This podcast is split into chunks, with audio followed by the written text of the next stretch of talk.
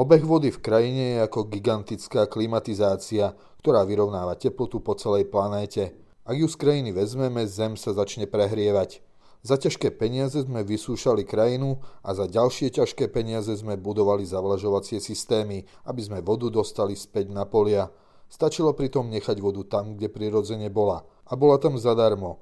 Hovorí v rozhovore pre denník Postoj Martin Kováč, Vyštudovaný vodohospodár v rokoch 2010 až 2012 splnomocnenec vlády pre územnú samozprávu a integrovaný manažment povodí a krajiny.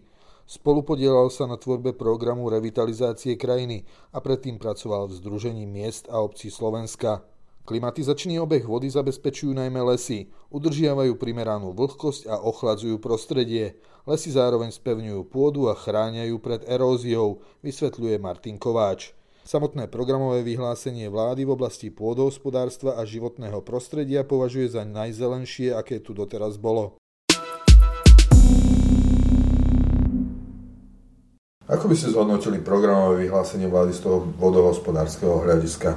Myslím si, že v porovnaní s inými programovými vyhláseniami sa javí byť zatiaľ také najzelenšie. Myslím si, že tá ambícia je jednak zmeniť prístup hlavne k funkcii lesa, k nakladaniu s prírodným bohatstvom lesov, ale aj krajiny. Je tam aj cítiť väčší dôraz na to, aby tá krajina bola obhospodarovaná citlivejšie aj v tej polnohospodárskej časti, to znamená farmárskej a v tej oblasti vodného hospodárstva sú tam, povedal by som, také štandardné konštatovania, aby sa teda riešili veci hej, v zmysle rámcovej smernice o vode, zabezpečilo čistenie odpadových vôd a samozrejme, aby sa nejakým spôsobom vo väčšej miere zadržiavala voda, čo je úplne normálne. Takže ja by som skôr povedal, že cítiť v tejto oblasti životného prostredia a pôdohospodárstva, že ten dôraz je ako keby daný aj na lesy, funkciu lesov, polnohospodárstvo a v tej oblasti vodného hospodárstva teda možno kvitovať, ako som spomenul, to, že áno, treba sa venovať viac aj dažďovej vode, zadržiavaniu, vytváraniu vodozadržných opatrení, ale to už bolo v zásade spomenuté aj v programových vyhláseniach predošlých vlád. Tu je skôr dôležité, ako sa táto ambícia naplní, ako sa pretaví do praxe, pretože tých spôsobov je veľa a čo je skôr dôležité je to, aby tie opatrenia boli dôsledné. V oblasti vodného hospodárstva si myslím, že to vyhlásenie mohlo byť trošku, trošku detálnejšie rozpracované. Ale je to v poriadku, ja si myslím, že celkovo, keď si zoberieme, čo všetko je ambíciou vlády v týchto štyroch rokoch, tak si myslím, že to je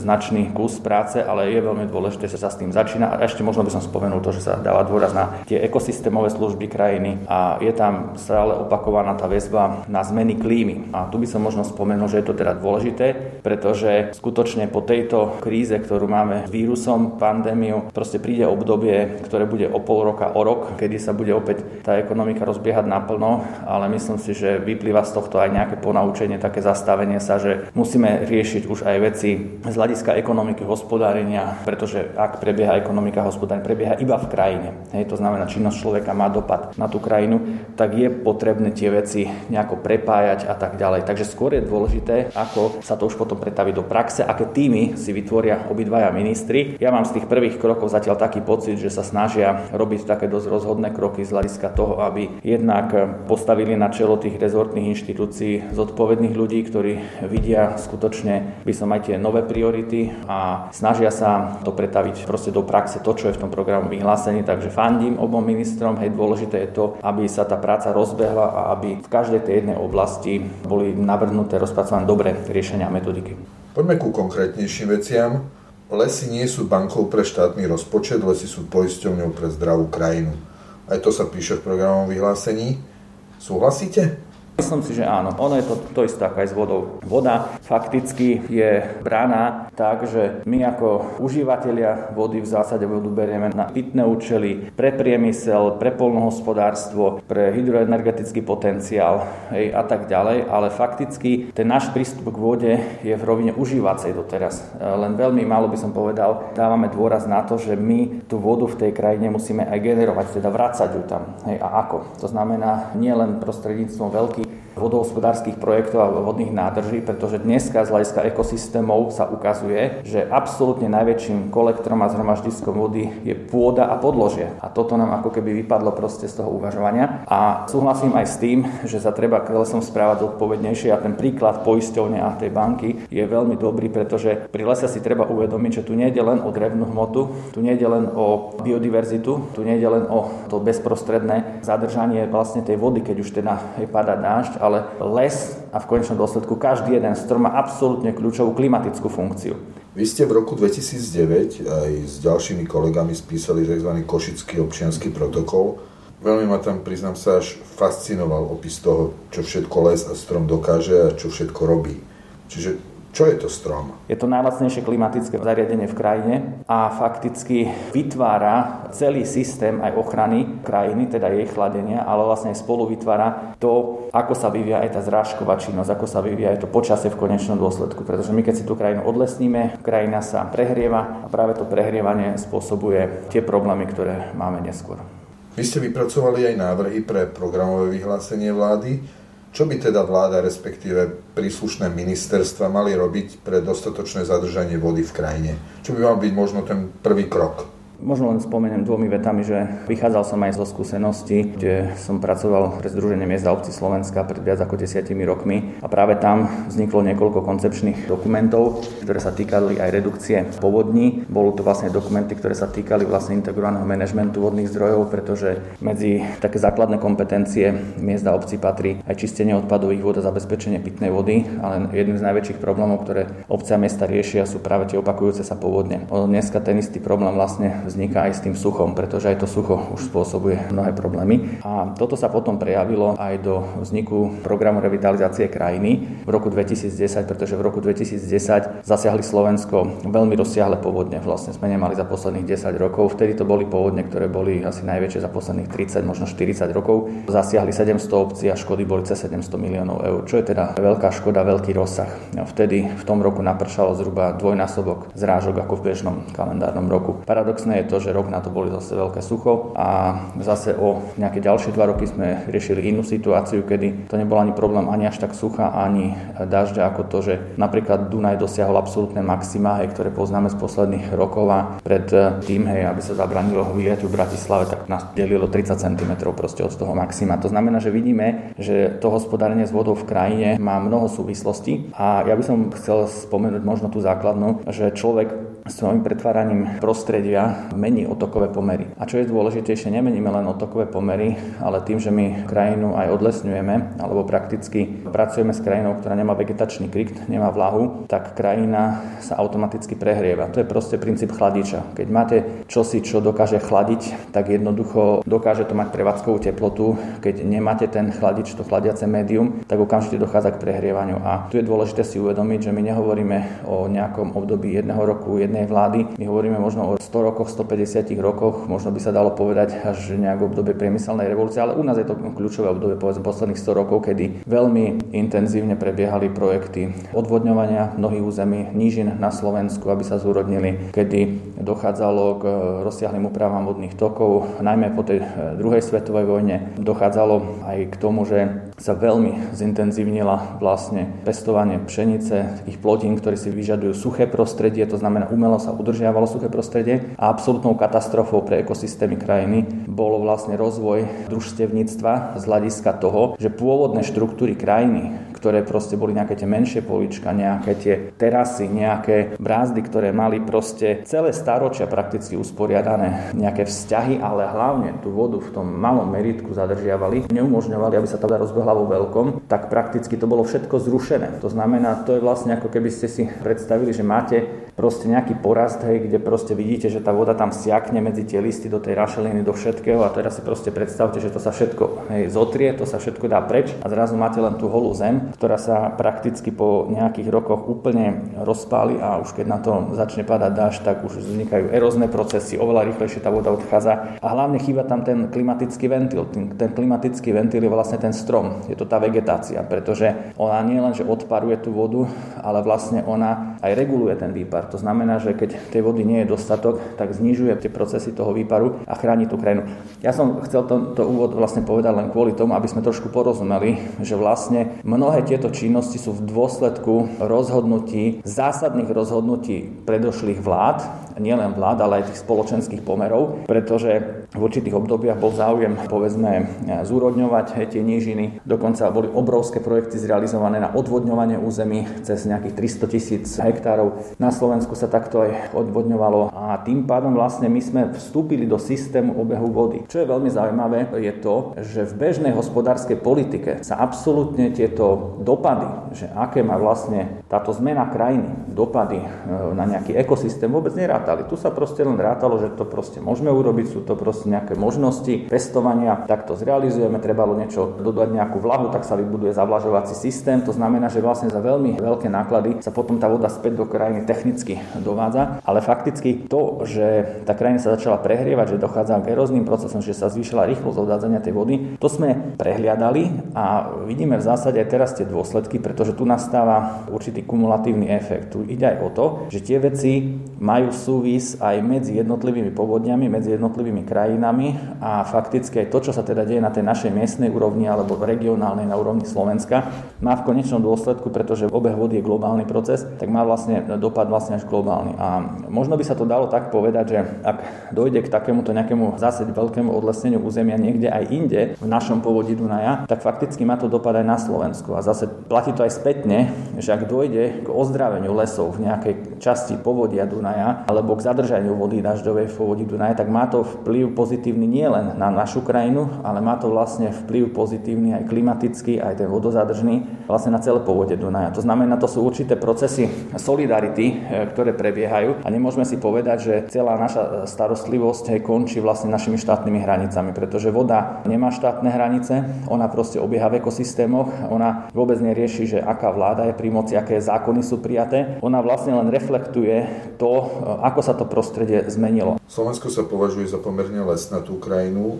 Ale čo sa s vodou deje v poškodenom lese? Môžeme hovoriť o tom, že Slovensko má 41% lesov, ale musíme si zároveň povedať, že sú to zároveň aj lesy, kde prebieha aj tá hospodárska činnosť, ktoré sú možno aj vyrúbané momentálne. To znamená, že nie je tam reálne ten chladič, ktorý tam bol. Zároveň v lesoch prebieha aj to, že sú značne poškodené, hlavne v tých hospodárskych, tým, že sa nezrekultivujú mnohé tie lesné e, cesty, respektíve tie zvážnice. A pokiaľ sa oni skutočne, tak ako to predpisuje zákon, nezrekultivujú, tak oni skutočne pôsobia veľmi devastačne pre ten les, pretože jednak ho vlastne aj drénujú, potom stiahujú aj tú vodu z toho územia, ale rovnako aj stiahujú to bahno a práve tým, že v tých chladnejších, vyšších nadmorských výškach dochádza k tomu, že skôr tam sa tá voda vyprší, lebo tam sa dokáže skondenzovať, tak potom spôsobuje aj tie bleskové povodne, kedy vlastne stiahne aj ten materiál z tých lesov a potom zaplaví jednu, druhú alebo tretiu obec. Čiže čo konkrétne treba v tej krajine robiť? Čo je skôr dôležité, je to v celom tomto systéme na prístupu zadržiavania vody si uvedomiť,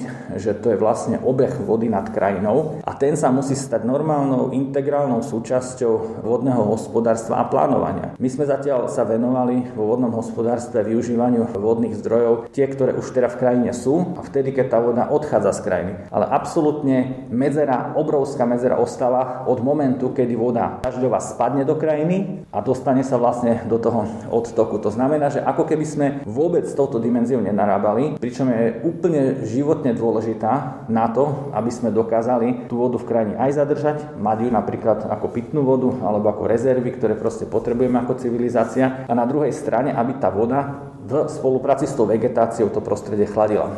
A pokiaľ jednoducho tie veci sa dejú jednostranne, že v tom obehu vody my tú vodu urychlujeme a zároveň tým, že napríklad máme to odlesnené územie, nie je tam ten vegetačný kryt, mu chýba voda, tak zrazu proste chýba ten chladič, hej, ktorý za normálnych okolností ochladzuje celé to naše územie v tom prostredí troposféry. A musíme si uvedomiť, že vlastne celé to chladenie vlastne prebieha v absolútne tenkej škrupine nad našim povrchom, to je nejaká výška nejakých 10 km, kde dochádza jednak k výparu vody, kondenzácii do foriem mrakov a práve aj tá burková činnosť alebo vývoj aj tej oblačnosti dneska je veľmi formovaný práve tým, že v akom stave tá krajina je. Takže čo je pre nás kľúčové, keď to zhrnieme všetky tieto poznatky, tak vlastne my potrebujeme novú generáciu vodohospodárskej politiky. Tá vodohospodárska politika musí nejakým spôsobom sa prepojiť aj s inými politikami, a to aj rezortnými, ktoré majú na starosti krajinu, to znamená pôdohospodárstvo určite. Tam dneska vidíme, že obaja rezortní ministri sa snažia skutočne nejak veľmi úzko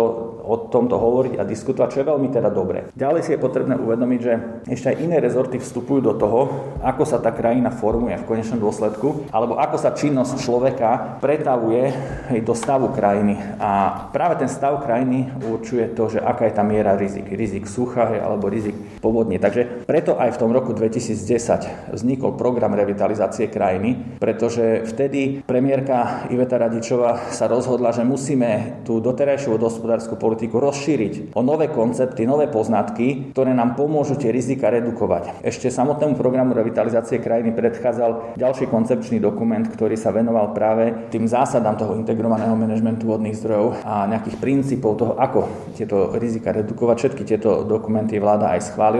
Ak hovoríte o nadrezortnej spolupráci, ako by konkrétne mala vyzerať? Tento nový prístup práve ohľadne nakladania z vody zavádzal do praxe ešte jeden dôležitý pojem a to je vodozadržné opatrenia alebo schopnosť krajiny zadržať vodu. To sú dosť nové pojmy. V čase, keď sme to v roku 2010 zavádzali, bolo to tak, že nebolo to automatické. Aj vodohospodárska obec sa tomu bránila. Oni akože uvádzali, áno, že tú vodu treba udržať v krajine, ale fakticky, keď sme išli do dôsledku, tak sa ukazovalo, že je množstvo problémov z hľadiska toho aj vymožiteľnosti práva, ale aj koordinácie koordinácie v povodí, že ako môžu napríklad vodohospodári hej, mať dosah na farmárov, z hľadiska toho proste, aby sa neodplavoval proste ten humus, ornica, tak oni si povedať, že to je ich kompetencia, to je iný rezort, hej, a my na nich nemáme dosah. No a práve to, že nemajú na nich dosah, to znamená, že niekde tá verejná politika má asi vážne medzery, keď nemajú teda dosah. A dneska, keď vieme, že toto sú kľúčové faktory, voda, pôda, vegetácia v zdravosti ekosystémov, aj prevencii klimatickej zmeny,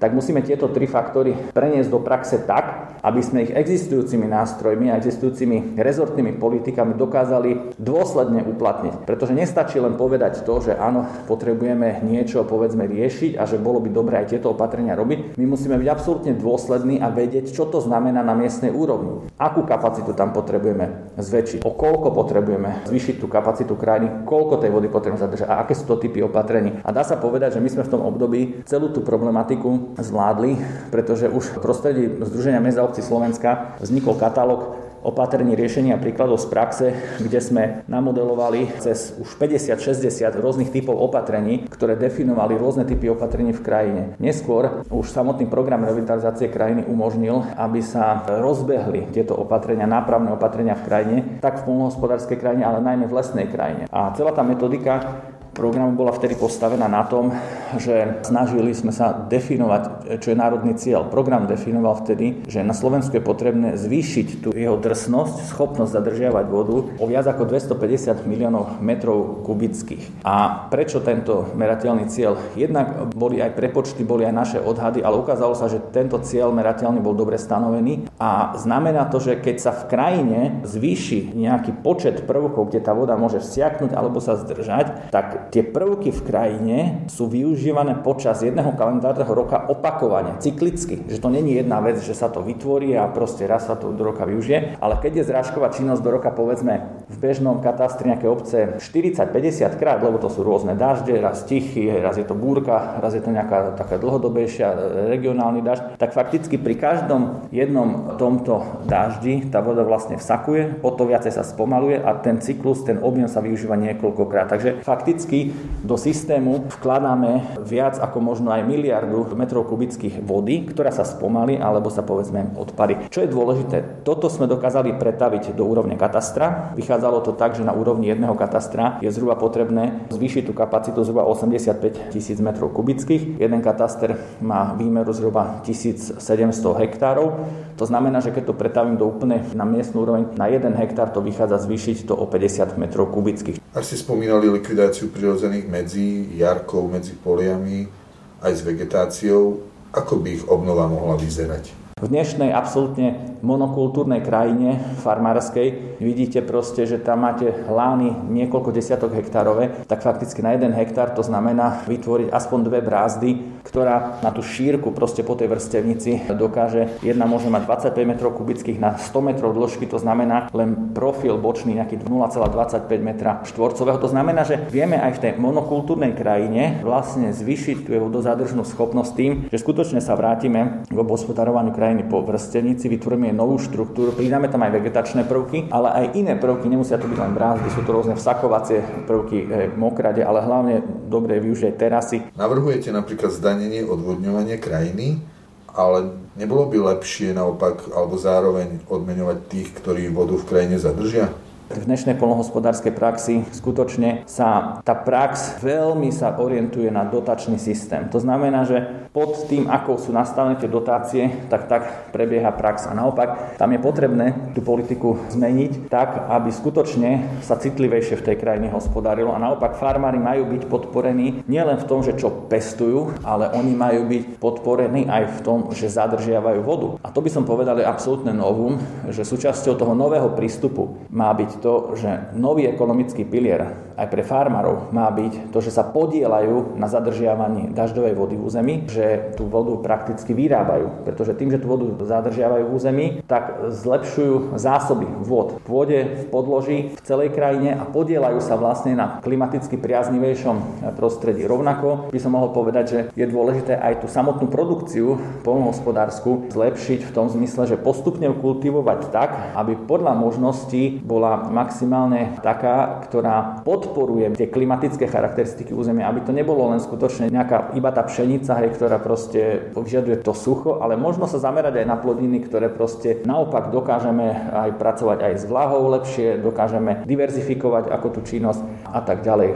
Mali by byť takto motivovaní aj lesníci alebo majiteľia lesov? Tie opatrenia môžu byť aj v lesoch. Aj v lesoch existuje množstvo opatrení, aj v programe sme ich zrealizovali, na území obci sa zrealizovali tieto opatrenia, kedy sa napríklad likvidovali staré zvážnice, ktoré boli neopravené. To znamená, že po nich prechádzali erozné procesy a tam prakticky sa zrušili napríklad horizontálne rozrušením aj s mechanizmami. To je ten príklad aj Štefana Vala, ktorý ako urobil celkom dobre a tomuto sa on konkrétne venoval, hej, mal to tak rozpracované ale boli aj ďalší realizátori prác, ktorí opäť z lokálnych materiálov, voda, teda lokálne materiály, kameň, hlina a drevo, dokázali vlastne tie opatrenia robiť. To znamená, že gro tých prác, skutočne 95-97% na to sa využívali iba lokálne materiály, čo je absolútne priaznivé z hľadiska životného prostredia, nenachádzali sa tam nejaké cudzie prvky. A tým pádom dochádzalo k tomu, že aj v programe bol dôraz hneď do začiatku daný, že sa realizovali opatrenia v erozne poškodených alebo najmä erozne poškodených úsekoch krajiny.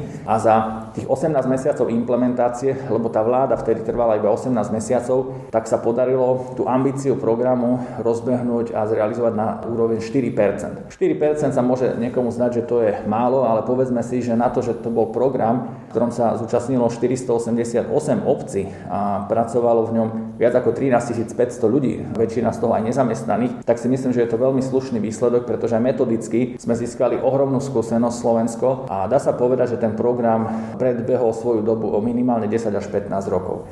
Ako naložiť s vodou, ktorú sme už použili, či už v domácnosti alebo v priemysle? To je vlastne taká oblasť tej hnedej vody prakticky. Tu by som možno povedal, že dokonca by som do toho pridal ešte aj vody z tých e, urbanizovaných území, tie dažďové vody, ktoré sú v mestskom prostredí, pretože prax je taká, že sme sa naučili veľmi rýchlo tieto vody odvádzať akože z územia a je to škoda, pretože práve v mestskom prostredí čo najviac chýba je dažďová voda, ktorá vo väzbe na vegetáciu by dokázala chladiť. Takže ja si myslím, že, a to nie len myslím si, ale tie trendy medzinárodné, architektonické, urbanistické sú, že tá architektúra udržateľná bude veľmi zelená. A to je dobré, pretože pokiaľ dokáže chladiť tú budovu, tak nie len, že znižuje nejaké energetické výdavky, ale pomáha aj tej biodiverzite, pretože aj tá veľmi trpí, ak proste nemá funkčné prostredie, v ktorom proste ten hmyz a zvieratka a tak ďalej všetko môže žiť.